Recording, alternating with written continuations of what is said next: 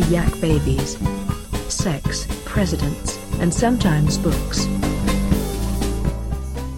Welcome to Yak Baby, soy podcast on the internet sponsored by Slug Sauce, the only sauce made from and by slugs. My name's Aaron here, my personal pals Dave. Hey, boys. We have Brick, Hello, slugs. and we have the no longer Irish old Nico. Hello. Yes, welcome. Today, uh, this episode rather, is a start of the second installment of a new, or a new installment of an old series, Canon or Cannon. Uh, we did Canon or Cannon the first volume for a couple, maybe about a year or so, maybe a little less than that. And back then, our premise was to revisit sort of canonical works, kind of like reading list books um, from school reading lists, and to see do they hold up? You know, should they still be reading listed? You know, should people still be reading Jane Eyre these days? Is there any value in that? And if there was, we put it back in the cannon. And if not, we shot it out of a cannon into the ocean to be eaten by Poseidon. The problem with that model was I realized I was never going to vote no because I, I just believe those books are all good and should be read. Like that, it, part of it, it grew out of my frustration with those dumb Twitter threads that pop up every once in a while of people being mad about books that I read in middle school or high school, and it just always makes me furious. So we have retooled the format to, I think, be a bit more surprising and maybe also more interesting for, for us too. Our new premise, as you may have heard a couple episodes back in the feed, is what will be in the canon in the future. You know, what books from the modern or modern ish era will have legs, do we think? What things do we think will sort of have the staying power and will last to become part of the Western canon, and which ones will, you know, maybe fall away and, and sort of lose their sheen in the, you know, five, ten, something like the years. So, before we get into that, I do want to talk about the canon just briefly and kind of get your, my personal pals here, sense of what is canonical or what does it mean to be in the canon in the first place. I did a little research to start this. I, I went back to Harold Bloom and read the first part of his book, The Western Canon, just to, I don't know, see, like, I wanted to see what someone who was an important part of establishing the idea of the canon, especially in the, the, the, you know 20th century, what his framing for it was. Harold Bloom, you know, controversial figure, I suppose, but I wanted to see what he said. And what I found interesting was that his one of his key definitions or factors for a canonical work was strangeness. The work had to be strange in a way that it stays with you, right? Not strange in terms of like, you know, it's psychedelic or whatever, but more strange in that it does something different, unique, uh, and sort of unsettling to your consciousness, and that it sort of becomes, you know, embedded in it for good reason, right? Which I think is a pretty good metric for for a canonical work. You know, it's sort of, it's not just good; it's it's strange. Do you guys have things you're looking for in, in canonical works like that? Yeah, the kind of definitions or attributes. I do. Yeah. Well, I, I think for one, we put out an episode already where we sort of sourced our new reading list for this. Yeah. And we need to follow that up to say that it is very much incomplete. And Yeah, they're just ideas. uh, yeah, they're just ideas, and we're looking for more. In fact, our, our next book that we've identified is not on that list. Right. Um, we can share it at the end, and people can read along with us. To answer your question, I, I think one of the things that I find probably most important is for it to be challenging, and I, I don't necessarily mean necessarily from like a diction and st- syntax standpoint, but like I think books that are quote unquote canonical are things that become important generations later, or at least a generation later, and they stick around. And I think in order to do that, they need to, in some way, be representative of the culture, whatever that is, uh, even you know, big C or little c, uh, that they're representing. But they also need to challenge the reader in some way, right? I don't think. You know, I don't think just kind of easy breezy reads stick around. Is there something you're thinking of that you could maybe sort of like uh, exemplify that or, or to model that? Like, what's a book you think is maybe too easy? like I, canon? I think there were a lot of i assume there were a lot of contemporaries of jane eyre that were pretty good they were probably well written and mm-hmm. entertaining and kept people you know entertained and engaged but they didn't stick around because they weren't as i don't know iconoclastic or at mm-hmm. least like they weren't they weren't pushing any any any boundaries, right? They Right. whereas Jane Eyre does, right? And mm-hmm. there's there's things that book does that I don't know, I didn't I wasn't reading back then, but feel progressive for the time that it was written. Mm. Right. And I'm sure there's, you know, it's not like that was the only book written that year. There must have been hundreds, Sure. right? And so I, th- that that would be the kind of thing I'm talking about, right? Like, there's Okay. lots of like pretty good like literary fiction books right now that Right. are like well written, entertaining, don't fall into the things that we generally talk about hating that I don't imagine anyone's going to remember uh, in 2060, right? Right. Okay, so like yeah, work that makes you work at it a little bit to get into what it's trying to do or trying to accomplish. So it's not just like giving to you on the surface of, of what it's about or what it wants to be about. Yeah. Yeah. Yeah. Nico, Dave, do you have things you're looking for in a canonical work? Yeah, I, so I would push back on challenging, but not all the way. I Mm. think depth is important, but not necessarily challenging. Because I think challenge, like a book can be approachable and you can have fun reading it, and it can be an easy read. But then, if you really want to dig into it, there's a depth of themes and character and all that kind of stuff that maybe isn't uh, isn't presented in a challenging way, but is there. Like so, I would think of the Sisters Brothers, which was a really uh, an easy book to read, entertaining. But then the more you dig into it, there is a lot of depth to it, and you can uh, you know you can write a paper about it, or you can just read it on the weekend. Like either one. I don't think challengingness mm, is necessary, but I don't think it you know precludes something from uh, being in. But then also I would say originality, uh, which is pretty much the same as strangeness. I feel Yeah. like or uniqueness, like doing something that do either doing something or doing something in a way that is that hasn't really been done before. Yeah. And then I would say uh, influentialness in like how much that thing then becomes, uh, you know, a thing that people do. Like everything from Shakespeare to Gone Girl is kind of has has a, a an outsized uh, influence on the culture because because of its influentialness. Right. Right. Like Ready Player One. I mean, yeah, Yeah, I mean, yeah, I suppose that's true. it just fails on. Uh, We'll get there. it fails big time with depth. But hey, so does the road. So you know, Dave, do you have things you're looking for in a canonical work? Yeah, I guess it's those things. It's kind of like then there's a question of how do you differentiate, uh, you know, like your own canon. Yeah. It's like I have books that you know are, are in my own canon that I don't feel like necessarily should be in the cultural canon, and I think it's Sure. it's difficult for me to to explain why that is. So maybe I don't fully know what what I'm looking for. is that because of they didn't have a cultural influence? It might be. I'm. I'm also. I also don't feel like I'm kind of in touch with what's having cultural influence. And also, like, what does that mean for books that are are recent, like the ones we're talking about?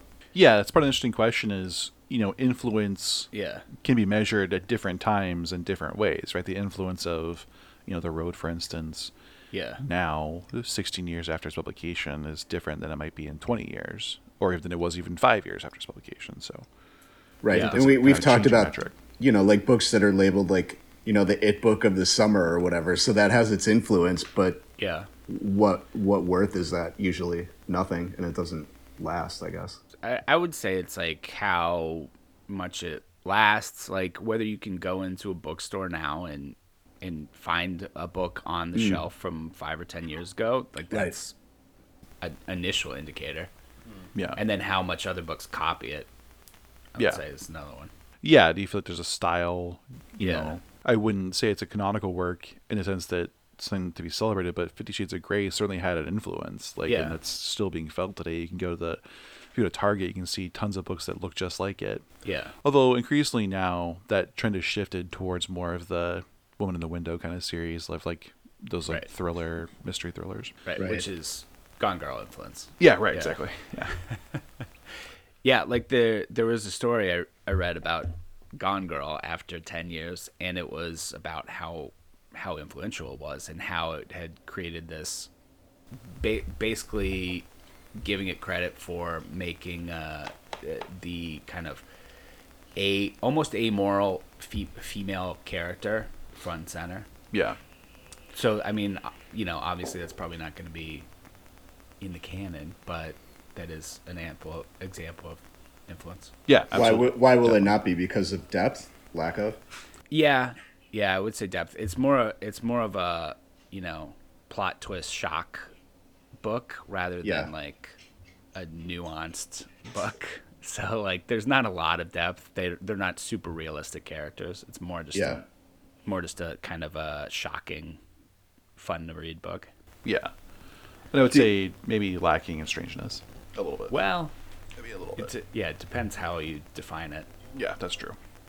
If it's if David. it's still being read in 21, 22, or would we say that it's part of the canon then? I think we need to add it to our list of books to read.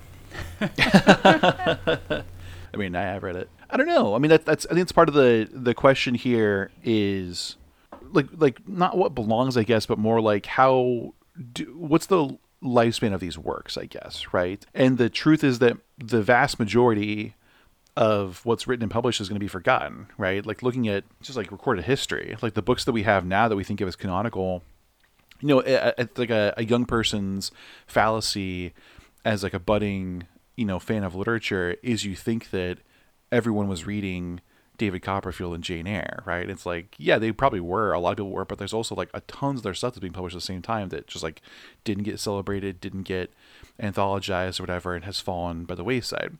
And we know that those things could have happened to works that we treasure now. Moby Dick could have fallen victim to that, right? It was hated when it was first published and was wasn't rescued until the early 20th century.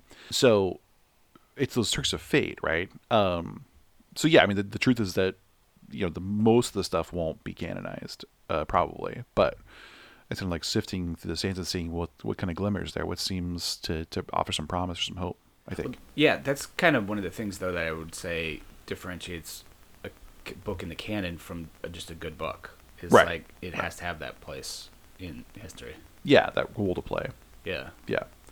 Yeah, I mean, I, I should say, I don't endorse Harold Bloom's ideas necessarily, but he's fascinating to read. And I do, like, uh, you know, the problem with the Western canon is that he explicitly defines it as, like, a response to, like, feminism and Marxism, which is, like, the boy, what he calls the school of resentment, which I don't agree with. But I do, I find his thoughts about it, or his, his approach to, like, what count, or what's, um, what's significant and what's not interesting and that's why i sort of chose him to engage with because it, it was the sort of i don't know the, the stem that was most interesting to me.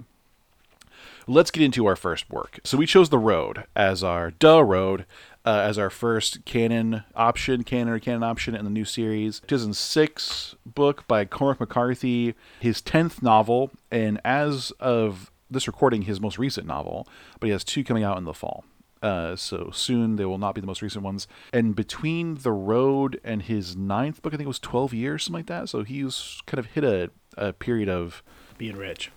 yeah, yes, being rich and taking time. Right? It seemed like he was some couple streaks of quick publication here and there in the '90s and '80s, and now it's kind of like longer waits for his work. Made into a movie in 2009, won the Pulitzer Prize, celebrated book, certainly made an impact on the culture at the moment, but now that 16 years later, does this book hold up? Am I doing math right? Is it 16 years later? It is, right?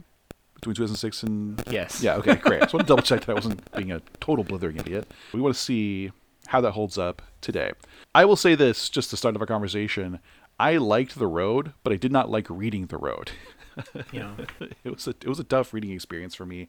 Like I mentioned before uh, in our episode, our what a reading episode, I read three books between starting and finishing it because I kept putting it down and then being like, "Do I want to read The Road again?" I was like, "No, I'm gonna read The Thin Man," which is like a frothy mystery. Yeah. uh, I don't want to read about comics and music, and then we go back to it, read a bit more, and then read other things. So I just couldn't sustain the experience of reading it. What was it like for you I, guys to read? I had a it? hard time getting started. I think I mentioned last time I recorded that I had started it like three times.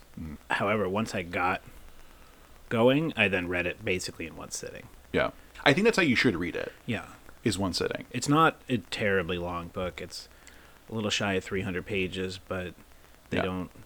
It's not dense, so it, it it's No. probably a three-hour read. and lo- I mean, a lot of the pages are quick dialogue, like long dialogue Yeah. exchanges that are like one or two words in, Yeah. but they're line breaks. It's a so short they- read, even though it's super short. not a like short book. Yeah, you can really breeze through chunks of it. And I think you're right. I think that's the way to. I I, think so. don't. You know, I think we're going to talk a little bit. I think Nico, some of Nico's what I what I think are Nico's Grievances. grievances with with the plot structure. I think are valid. Yeah. I, I think they're also intentional, mm. and I, and I think it's a, it's it's almost like this episodicness of, of what happens that, mm. that blurs together, and I think that's more effective when taken at once as opposed to reading episodically. Yeah. It's it's also like down to the the whole structure of it is like it's it's short sections. Most of the sections are less than a page, and they're they're they're not necessarily there's no chapters. Yeah. It's just a series of almost paragraphs that are each different little mini scenes, which is and it kind of makes the entire book like just a you know it's it's it's I don't, I don't think it's a story. I think it's like a series of descriptions, basically. I think you're right about that, or at least I, I wouldn't say it's not a story, but I do think you're right that the I was surprised to discover that this was a novel with almost none of the tropes of a novel, right? Right. None of the trappings of a traditional novel are here. There's no backstory. There's very little character. Like what you get from Yeah. the dialogue and some of the situations. Mostly it's just like the experience of it. It's just like it's Yeah. like what happened if you uh basically took plot and inverted it Yeah. and left nothing else. Yeah. I mean, you could describe this as linked flash flash fiction, Yeah, yeah, to- yeah. I think you're right. which I don't like. yeah, I don't I don't know that that's true, but I, it, like it it's coherent and it connects. Mm-hmm. Right. It just what it does is it remove. There's a lot of intentional ambiguity in this book, and it yeah, it's intentional, but I don't know if that that excuses it from being like maybe not a great choice. I, but so I, I think it's describing people just surviving with no not really much of a past and no future right and they just go day to day and wander in a direction for not really an apparent reason right and the book is describing that and Yeah. Uh, but at- at no point uh, it's not confusing right there's no it's not like it's not like a plot was chopped up and, and mixed up and then thrown down like there's a progression to it it just removes a lot of the connective tissue but it's still there right i don't it's not hard to follow what's happening in this book Yeah, it's not pinching. To use the term that you were talking about earlier, challenge. Uh, the challenge of the road, I think, or at least one of the challenges, is that you don't get that backstory stuff, right? Like a traditional novel might begin. You know, the the, uh, the begins when they're on the road. Um, I guess we should do a little like a brief summary. So the road is about like the world's destroyed. It's some sort of post-apocalyptic scenario. We're not sure what. It's never revealed. A man and his son, who seems to be like eight or eleven, something like that, are wandering on the road trying to stay alive. And that's the book. That's basically what happens. There's incidents here and there, but that's the whole thrust, the whole thing. Well, and the- there's the kind of the looming question like when should they kill themselves? Yeah. Yes. That's that's like they have a gun with two bullets, one for each of them, and it's just like when do we use this? Yeah, the one flashback we get is the man thinking of his wife who is dead, and she is confronting him with the idea of like, what are we doing? Like, what's the point of trying to survive in this world? We should just kill ourselves. And he resists. He thinks it's important to survive, and that's how they end up splitting, and how she ends up dying. Right. And so, yeah, the kind of lingering question. She makes him promise that he will kill the boy and himself when he gets to that point. Like whenever Right. he gets to the, you know, it's too far, he has to do it. And he kind of there's a, a refrain of you know can i do it? I think i can but will i be able to? He almost And- gets there a few times. Yeah definitely. Yeah. uh, so a traditional novel would at some point midway through stop maybe and have a chapter that goes back and says you know this is what happened to the world before and explains the bombs going off or explains the you know polar reversal whatever the trauma that happened to this world is. But mccarthy is not interested doesn't doesn't care just keeps going with that which is i think challenging. Um, but also i respect it i respect that choice but i see what you're saying nico in terms of like is that the right choice yeah i, I think Yeah. So after, so you can listen to us watch the movie if you want. on Oh, yeah. Patreon. Yeah, yeah. After watch, so the, one of the things the movie does is there's a few times where it gives a little more information to solve some of the ambiguities, and I think last night I was feeling like I appreciated those, and now that I thought about it more, I would like the book less if those things were in the book. Like, Why less? So a couple. So one one of the moments I liked at the end was the ambiguity of. Uh, so the part where they where the dad makes the old- the guy strip down. Yeah. I wondered when reading it if the guy was part of the group that ends up taking the boy, and whether it was some Oh. sort of test. Right. The movie kind of answers that with a yes, because they they have the missing thumbs, right? Oh, I didn't catch the the guy Omar was missing Yeah. a thumb, and Yeah. then the quote unquote good people were also missing thumbs. So Huh. the implication there is that they're together, hmm. Interesting. which I don't I don't think I like. I like better Yeah. the ambiguity, right? And then same with that added scene where they show earthquakes and whatever, and basically say it's a geological disaster. Right. I don't think the story's better for that. I don't think we need to know because it doesn't matter, right? Like whether it was man-made or natural-made, it doesn't matter, right? Because there's nothing that doesn't. The plot of the book is not about the end of the world, Right. Right? So it so the the cause for the end of the world really doesn't matter. I don't think, and I, I think trying to like th- how does the book get better by knowing that besides you having that information it doesn't it doesn't change anything about their situation their condition what they can do about it or Yeah. anything else Well, it does. So it would only change something if it did matter. So if right. It it's could like- matter. Yeah. So if it's like you know, for instance, if it was a nuclear bomb Mm-hmm. and the dad has radiation sickness and the son is mutated anyway, and Mm-hmm. so then there's an additional layer of, you know, well, we're gonna die anyway. Like we're dying from the radiation sickness before we're gonna die of starvation. but there's nothing whatever. in the book that says that's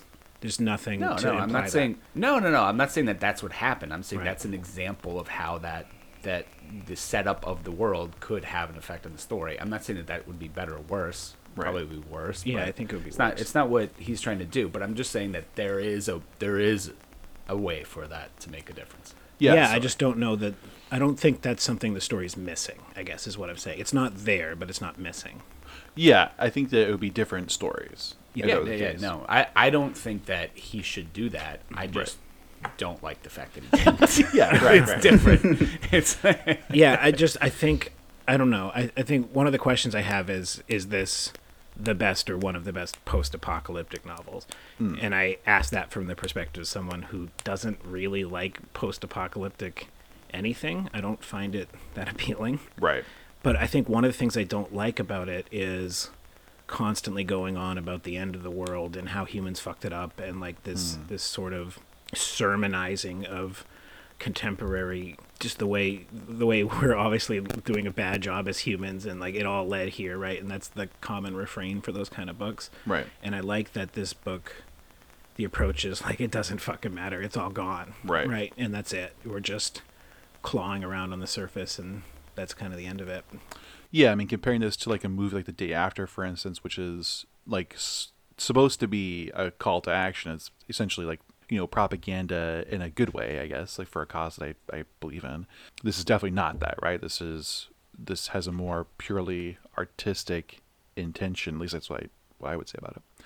Uh, Dave, let's hear from you. Where do you weigh in on some of these questions? Well, yeah, I think Brick is right as uh, you know, as far as talking about canon is concerned. Like,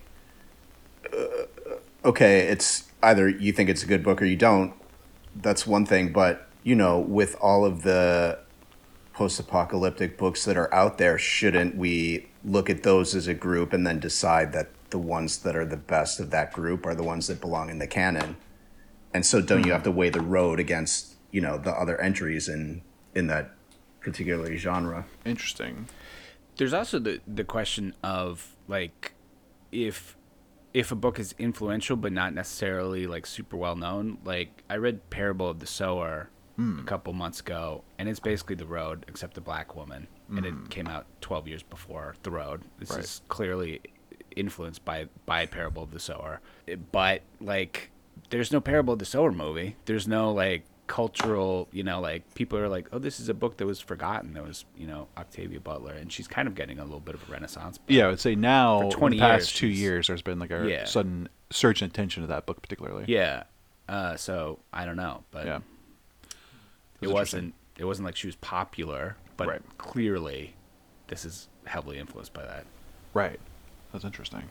Let's talk about so when when this novel came out, one of the things that that was discussed, uh, I feel like when you know if book clubs were talking about or reading this book, they talked about the sort of shock factor of the story. There are a couple kind of shocking scenes. Uh, there's one where they discover basically a human slavery dungeon uh, where people are sort of being kept as like cattle essentially.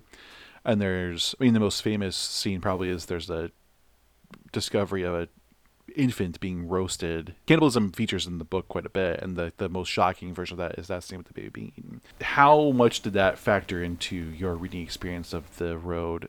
You know, did it take away from it? Did it add to it? Was it sort of like a non-entity for you? It's weird how it kind of comes and goes in little blips. It's not really a focus of the book, but it's definitely there. I think the answer to that question is different when this book came out hmm. than since, hmm. where like there's so much post-apocalyptic stuff now, mm-hmm. right? And like the whole the whole keeping people alive so that you can eat their like that was in The Walking Dead and it was in a few other things. Right. You know, like I think same with the the dead babies, like that's horrifying, but Right. it's not as shocking because it's been people latched onto that. I feel like that's an image that's shown up in horror movies and, and other Right. things more recently. Right. Yeah, it was probably a lot harder to be shocked in in 2006 for sure. And also, it's you know we're reading this book at a time where you know our country is like barreling toward fascism, and this sort of future doesn't seem as far off as it would have in 2006. So that makes it less shocking to you, but more horrifying, maybe.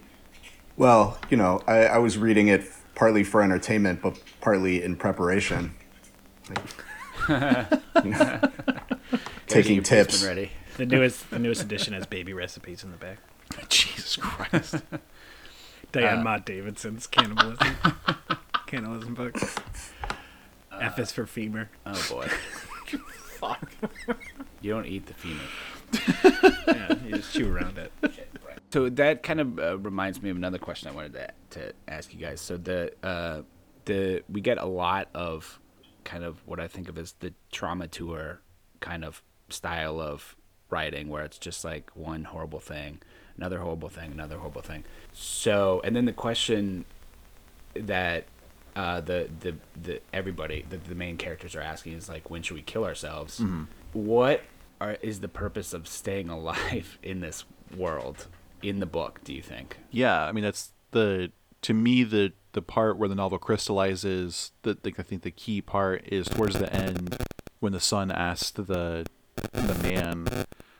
I can't remember that there's they're talking about where they're going or where they're headed or something like that, and the man's like, "There's no promise that anything will be better," and the son's like, "What are we doing then? Like, what's the what is this about Yeah. basically?" And it's yeah, I mean that's the the key question is what is it about, right? Right. Um, and what is it about for the son and the father? Yeah. For the father, it's about the son, right? It seems like he wants to stay alive to preserve his son's Right. life as much as he But- can and teach him how Yeah. to live. But I don't think that's enough. Like just to just to keep living, like that's that's kind of what I what I want to ask is like, is it just to keep just to just to keep, find another bunker with a little more food and like survive a couple more days? Right. I mean, I think that's literally what the book's asking. Yeah. And and I I don't Yeah. know that again like that I think that's why I liked the ending being more ambiguous than the, the movie implied, right? Right. Where there's like not an answer, Yeah. Right? I think the movie says, yeah, you get a family and then there's hope and optimistic music plays, right? Yeah. uh, whereas I it is in the way the book ends, he very well could be walking off with cannibals, Yeah. right? I mean, There's just no way of knowing. The guy even says like it's, you have to take a shot. Like, Yeah. the kid asks mean, you a it's good person or a bad person. He's like, I don't know. yeah. I still think that's pretty. I don't know. My, so, I don't know. What do you think, Dave? Yeah, I don't know. For some reason, the end of that uh, Saunders novel just came back to me, where it's like the whole thing has been people kind of griping about how shitty the afterlife is, and then at the end, it's like, you know, all they want still is just more time. Right. More life. Yeah. Yeah. Yeah. It seems like for McCarthy, like if if the if the book is asking that question, Nico's asking. I think it sounds like McCarthy's answer is caring for your child is enough, right? That's that's enough to get you through. That's that's enough motivation, and that's fine for him. I mean, as a I'm not a parent, so I don't know if I have the same answer because I don't know the, those emotions or feelings. But it seems to be what he can, is concerned with for sure is is the the bond between father and son. Yeah, I'm not sure that that's.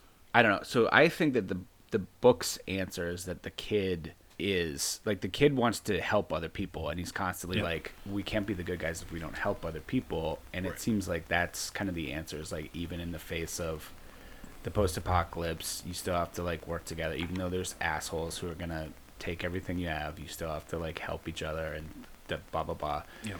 The father, I think, is rejected by the end of the book by the, Right. because he is only he is the selfish one. He is constantly only like, uh, you know, no, we have to keep my child alive. It's Yeah. like, but why? Like, why are you also contributing to this misery? Right. And then like he dies and the kid's life changes basically. Yeah. Yeah, like the the father is punished directly for his transgression, right? He Yeah. the robber, he makes him strip, essentially, you know, condemns him to death, you know, more or less. The son says that. And then right after he's shot with an arrow and he gets poisoned and dies, right? Yeah. Right. So yeah, I think there is this like separate uh, it's not a separate question, I guess, but like intersecting question of like morality, right? Biblical morality versus I guess like like Old Testament versus New Testament moralities. It seems like right. Right. Whereas the Father seems to have an Old Testament morality. Survival matters, and you you do what you can to keep yourself alive and your you know children, your kin alive, whatever.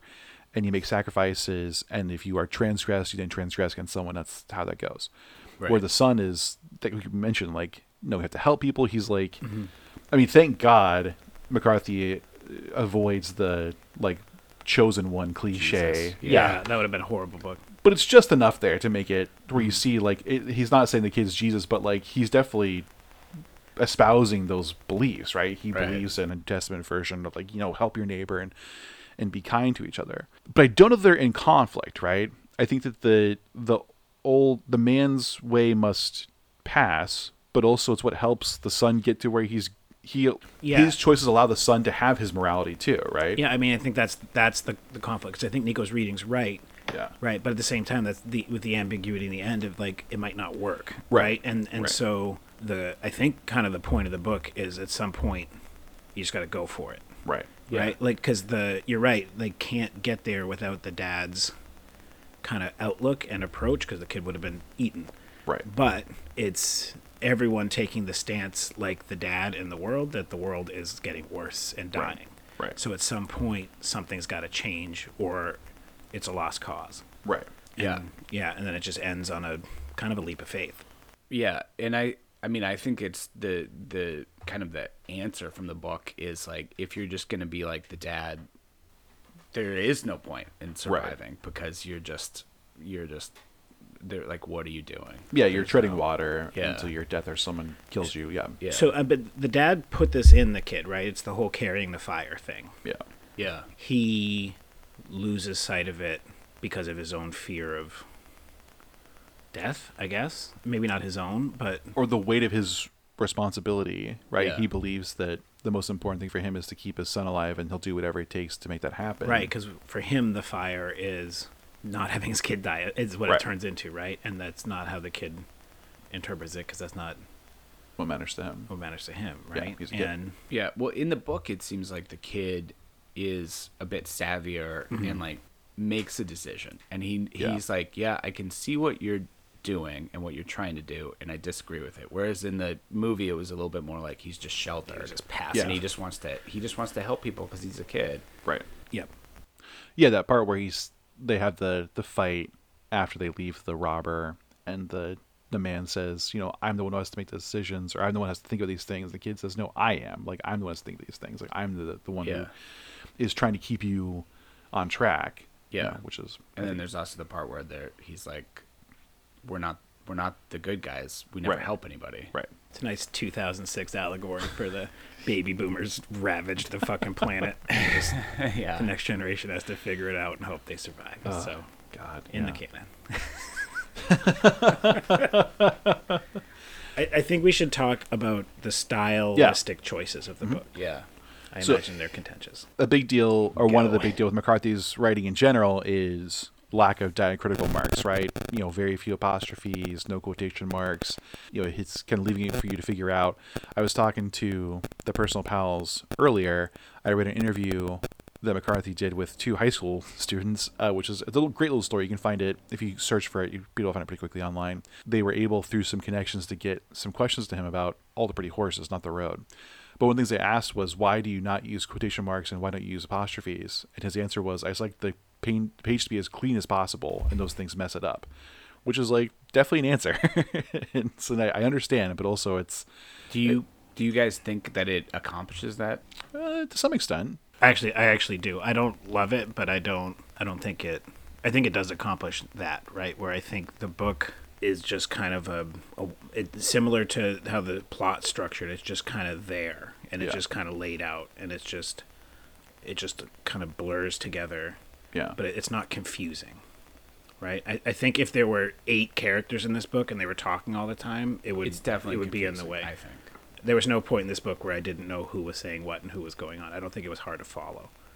Well, mostly falls into a rhythm of back and forth exchanges, right? exactly. So- That's what I'm saying. So you know, if there were these big long, and it's not a lot of dialogue in the book anyway. right. Not, And it's mostly not repetitive meaningful dialogue. What? Yeah. Most of that is repeated too, because the man will Yeah. say something, and someone will say it back to him, and they'll repeat it back and forth. Right, so yeah. Like you're So I don't. It, it's not. It's not hard to follow. Right. I don't know that that approach would work in books that aren't specifically this one, though. Right? Well, yeah, he does it in all his books. yeah. So I think that's a separate. Right. I think it works for this book, Yeah. or Yeah. at least doesn't. it didn't bump me in this one for Yeah. sure. It, although it was funny whenever I would occasionally just like notice that there's no apostrophe in the don't or whatever, and it was just like because I usually don't pay attention. You know, it's like a what you call gestalt thing. Like your brain fills in the gaps for Yeah. you for most of those things. But then occasionally you would look at the page and be like, oh yeah, no apostrophes. Huh, that's weird. But then Yeah. you go back to it. But Nico, it sounds like it was yeah, for you. I think it does the opposite. I think it only confuses things. I Hmm. think not having dialogue tags or quote marks, it just the only effect it had on me was like I would have to go back and and like, oh, is that that person? Okay. right. Also, them not having names, like the characters not having names, like Right. at best, that is neutral, and at worst, there are there is a scene where there's three people. There's two. There's they run into another man. Right. There's there's they're both called the man, Right. and it's like, what? I had to read it at least twice. See if I can find it. When they got to the curve in the road, the man was still standing there. There was no place for him to go. The boy kept looking back, and when he could no longer see him, he stopped and then he just sat down on the road, stopping. The man pulled up and stood looking at them. He dug their shoes out of the cart and sat down and began to take the wrappings off the boy's feet. You have to stop crying, he said. I can't. The man looked back up the road. The man squatted and looked at him. Right. It's like th- the first the man is the guy that they leave behind, Right. and then it switches to the dad, and he still calls him the man. That that kind of shit just bothers me. It's like there's no reason for that. It's like there's just no respect for the process of reading a book versus the process of the book being this object that you that the writer wants it to be. Yeah, and it does seem like McCarthy just cares about the object, Yeah. or not. Uh, not. I don't mean that in a, in a negative way necessarily, but like he, I don't think he, he's not fussed. He's like, I don't know, you'll figure it out. Yeah, a very much like you have to bring the mountain to Muhammad kind of kind of. yeah, guy. he's like an old crank. yeah, it definitely comes across. yeah. Dave, where are you on this stuff? I was just gonna say, we can't we also call these things both strange and challenging, which fits into the definitions we talked about earlier. I think you're totally right. To me, that part of the strangeness of of the style is the deliberate choices to avoid the sort of basic structures of novel writing. And that's definitely one of them. Uh, In addition to that, another sort of thing, stylistic choice that I think is challenging, or maybe not challenging, but definitely is like a deliberate thing, is vocab choices. Right? All the descriptions of the houses can are full of these really, you know, deep, precise like design and like architecture vocab words that most of them I had no idea what he was talking about. I had to do a lot of like looking up and eventually I stopped because there was too many of them. But I noticed it because there is no because there's no background and because the characters are really sort of given to you on the page, there's not a lot of when I say there's not depth, I don't mean they're not good characters, but just there's we don't know about them. We don't know about you know the man could be a doctor, an architect, a rocket scientist, a folk singer. Any of those things would be plausible. We have no idea, right? Yep. So because there's none of that, to, there's no reference for that. The narrator's voice is just, I think, McCarthy's voice, right? And he just knows a bunch of shit about like he knows esoteric stuff. He knows a bunch of Right. like detailed stuff about interior design and structure and architecture, and so he deploys it. And you're like, well, yeah, I guess this makes sense because there's no reason for it not to. But also, it's like, fuck, I don't know what he's talking about. like, I had to really like try and like Yeah. figure out what these words meant because there's a lot of that, Yeah. um, which I Yeah. find interesting. Wait till Blood Meridian. yeah, fucking Blood Meridian. Jesus Christ. I think uh, that the challenge is okay if there's a reason for it, uh, and if there's a reward for it. And I, I know I have a less of a tolerance f- for for that than than you guys, but I really feel like like having ca- characters be confused because you didn't want to you didn't want to even say like the dad or anything Right. to in this one scene or or just like put an adjective in front of the man so that I didn't have to read that fucking six times until I figure out. I honestly thought that by the time like the man then like was in front of him and I was like, "Oh, the guy came back." Nope, he didn't come back. That's the dad. And it's like that kind of thing to me is not a challenge that I feel like is is is is like worth the effort. And I don't think it's even intentional. I think it's like that's an oversight. And mm-hmm. like in most of the other passages, he kind of cleans it up so that you can tell when it's the dad and when it's somebody else. Right. And he just missed that one. Right. What what I kind of think because there's no reason. Hmm. Like I can't I can't come up with the reason to make it more difficult to understand what's ha- what's what is physically happening and which person is which.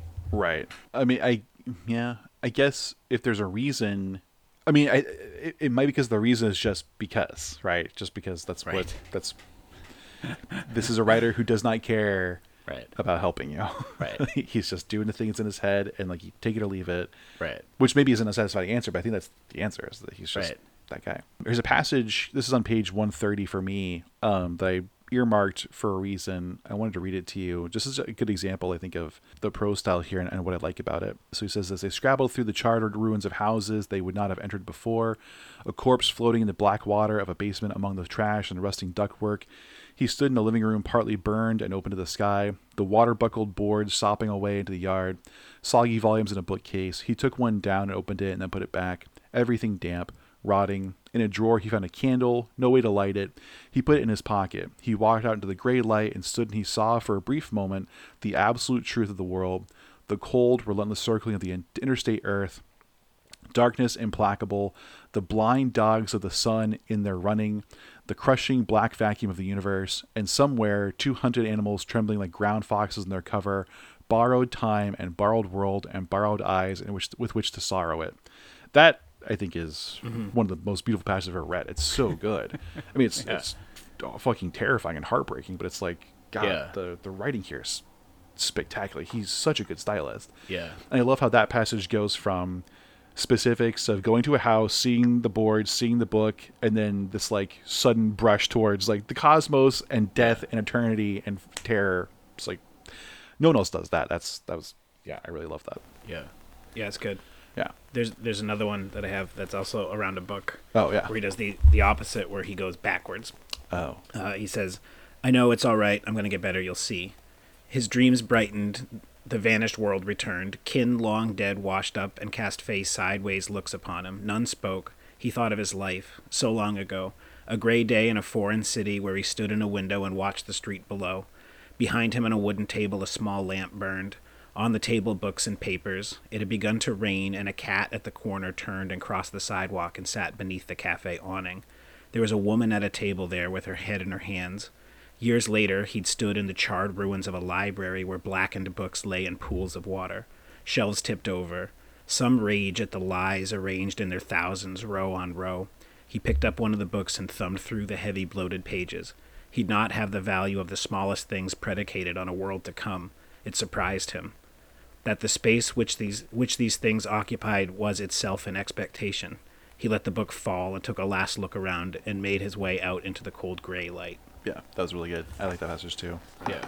that feels like one of those writer moments of at some point McCarthy probably was staying in a hotel and saw through a window a woman at a table and a cat and just like used it and inserted it, but it works really well there. Remember that Hemingway story? Yeah, totally. Yeah. Yeah, I like that he doesn't that he kind of spins those out like every once in a while instead of like e- not everything Yeah. is described that way. It'll just be like you know, every 20 pages or whatever, Right. which is good. Yeah, I think it's a much better Yeah, approach totally. than just the chapter of what it had been. You Right. know what I mean? Well, yeah, and since there's no, I mean, there really is no narrative arc here in the traditional sense. It Yeah. sort of just kind of propels itself through either your interest in seeing what happens to these characters, or there's this built-in rhythm of some passages are just like, here's what happens, here's where they were, here's what he did, and then those are like a sudden lurch into like poetry and sort of philosophy, and then back. Like so, you kind of like you're you're almost like the structure that the arc you're getting is like this arc of like thought, right? You know, action and thought together, which I think does work for making you want to read it. Although it does become, I think, punishing at some point. To, to Yeah, read I mean, the whole book is essentially this guy dying. yeah, Right? And yeah, like the thoughts that go with it, right? The kid was never alive right, in the old world. Yeah. And so the book is Right. waiting for him to die. Is, Right. is essentially the book. yeah, and and the to answer the question, what are you going to do? Like, what are you eventually going to be able to do what you're supposed to do, or not? Right? Are you like kill yourself and kill the kid, or are you going to like let them live, let yourself live, or whatever? Right. I don't have any other place to mention this. so I'll mention it now. This book was spoiled for me long before I ever read it or even thought about reading it, but the spoiler was wrong. Uh, so I don't know how this happened. It must have been some combination of me mishearing something or just like making up my own head, kind of, or someone just like telling me an outright lie.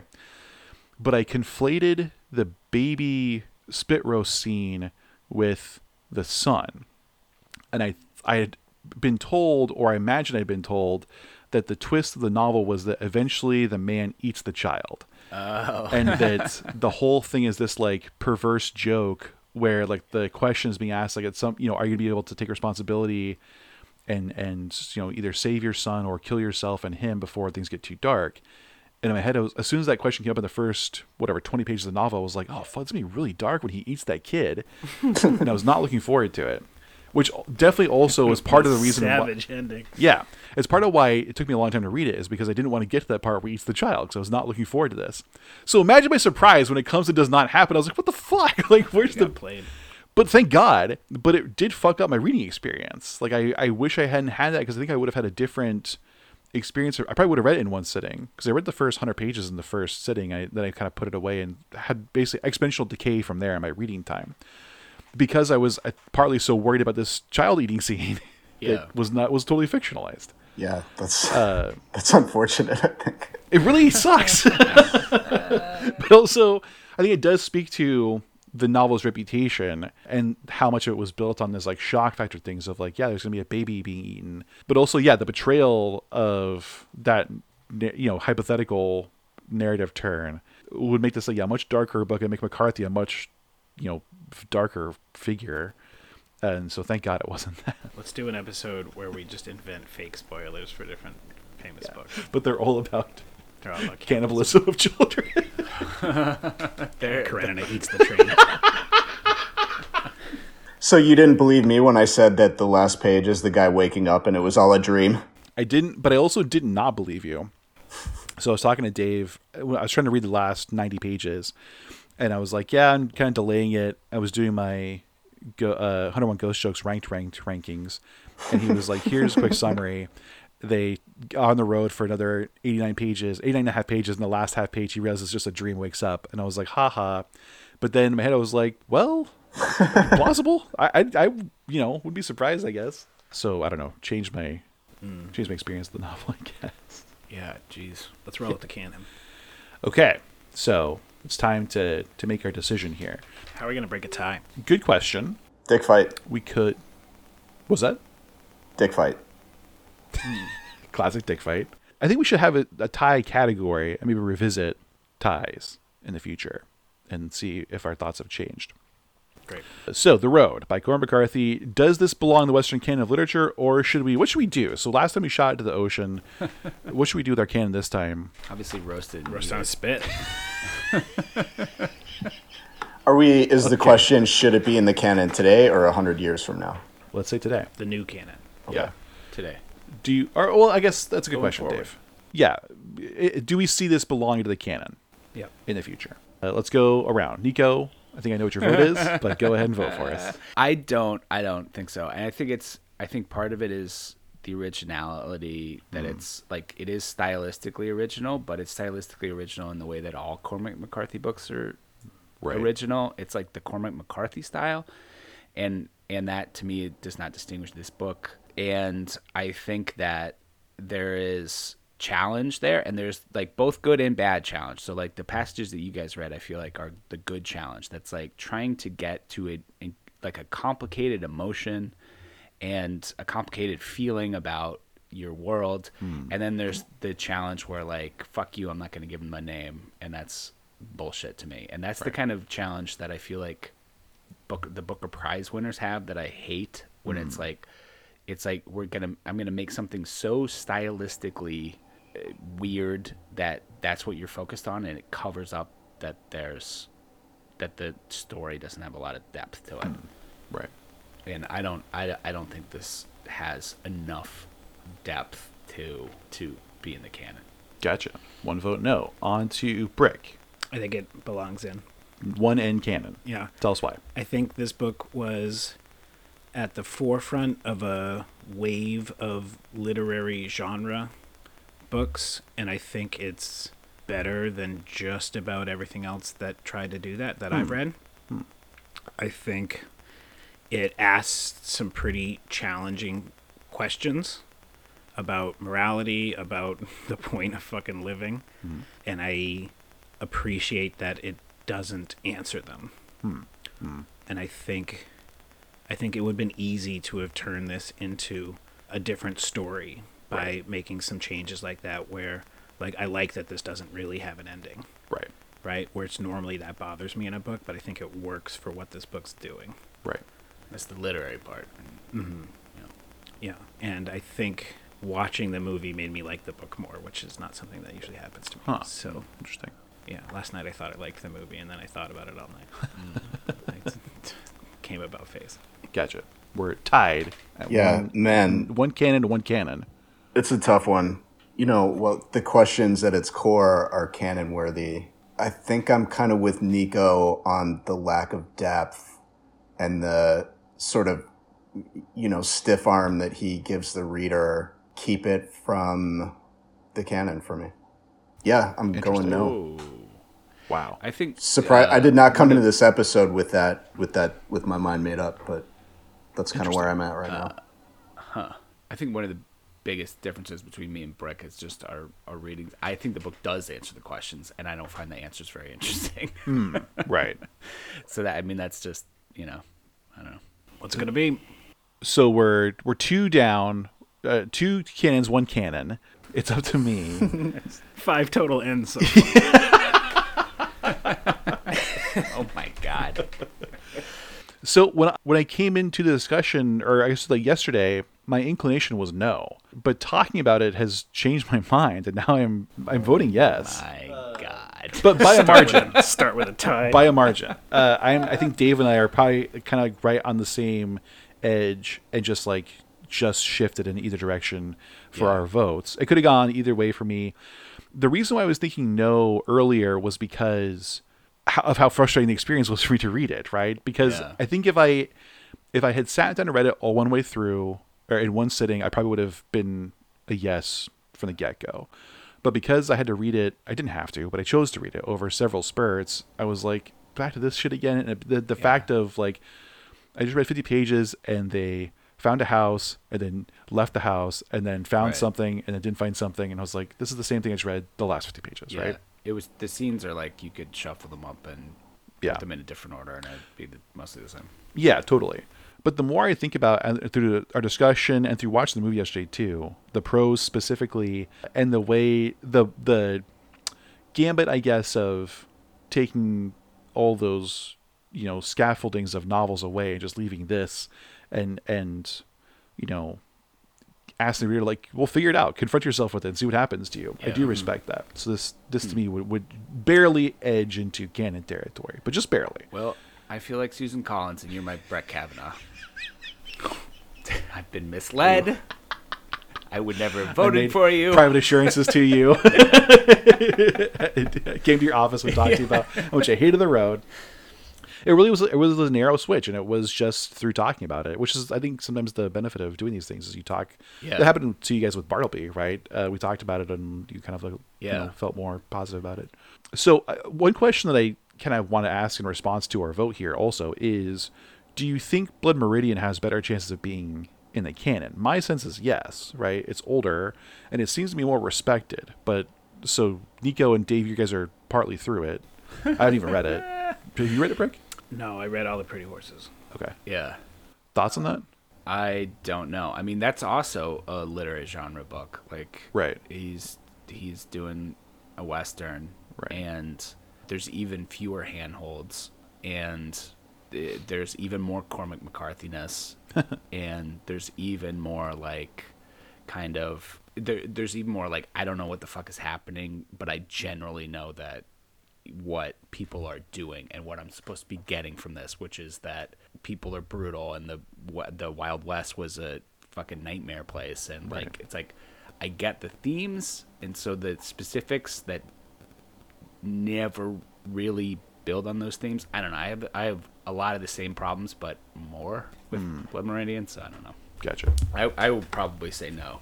Yeah. And nobody would fucking read that book. Half the people that say they've read that book have not finished it. I guarantee. at least, at least half. Dave, do you have thoughts on that? Yeah, I mean, you know, it is definitely far more of a challenge, and there, from what I've read so far, there seems far more depth than we find here. Is there? But like Nico's saying, is it too difficult to read? I don't know. I definitely want to go back to it at some point. Right. I would say because of its inaccessibility, you know, I guess it depends on. Uh, I don't know, man. It's like the road is obviously the one more widely read, more easy to read for sure, and that's why it's more likely to be read still in a hundred years. But does that mean it merits inclusion in the canon more than Blood Meridian? I would say probably not, based on what I've read so far. Right. That makes sense. Not to bring it back to Bloom, but he in the Western canon, I think McCarthy is the most contemporary author he mentions there as being in the canon, and he mentions Blood Meridian as his choice work, but that was also written in 1994, so hadn't, you know, the road was still in the offing there, so who knows what he would have thought about the road. Or do we care about him? Probably not. Interesting. Interesting conversation. Interesting initial volley in the canon or canon, uh, volume two uh, discussion. Upcoming, our next book in the series is There There by Tommy Orange. Now, Brick, you've read this. Dave's read it. Nico, you have not read it. No. Nor have I. P- published 2019, 2020, something like that? Recent, I think a little earlier than that, but Okay. not a ton. but still pretty contemporary. Within the last five years. yeah looking forward to that listeners if you want to get in on this start reading there there by tommy orange. We'll have the next episode out to you soon enough. With more discussion and more investigation of the canon. Until then oh we have, the sign off oh my god what am i doing? Talk to us on twitter at yak babies and tell us your thoughts on the road. Did you think the son was going to be eaten as well? Uh, were you deluded? Uh, were you the friend who told me that lie? If you were i hate you. Tell us all on twitter. You can also email us at yakbabiespodcast at gmail.com with your thoughts, your angry uh, notions about our votes. when I hear all that kind of stuff. And also, you can go to our Patreon, patreon.com slash yakbabies, where you can access our bonus podcast. We have a whole bunch of material there for you that is stuff we wouldn't release in the main feed games and, you know, kind of like excerpts from discussions that are just, uh, you know, tangents and they're wacky and they're weird and they're gross usually. We also have a separate podcast called 101 Ghost Jokes Ranked, where we ranked 101 ghost jokes. And uh, that's there as well. The first episode's in the main feed as a bonus. So if you like that and want to hear more, there's seven more episodes waiting for you for only a dollar. Get that and enjoy. And also our merch, tinyurl.com slash yakbabies, where we have t-shirts and posters and mugs with Bricks designs, all really funny and cool and worth checking out. Until then, yak babies, yakking off. The Yak Babies would like to thank all the loyal listeners, and especially their patrons, both past and present, including Michael, Bonnie, Sebastian, David, Roger, Kathleen, Bailey, Andrew, Gilbert, and William Howard Taft.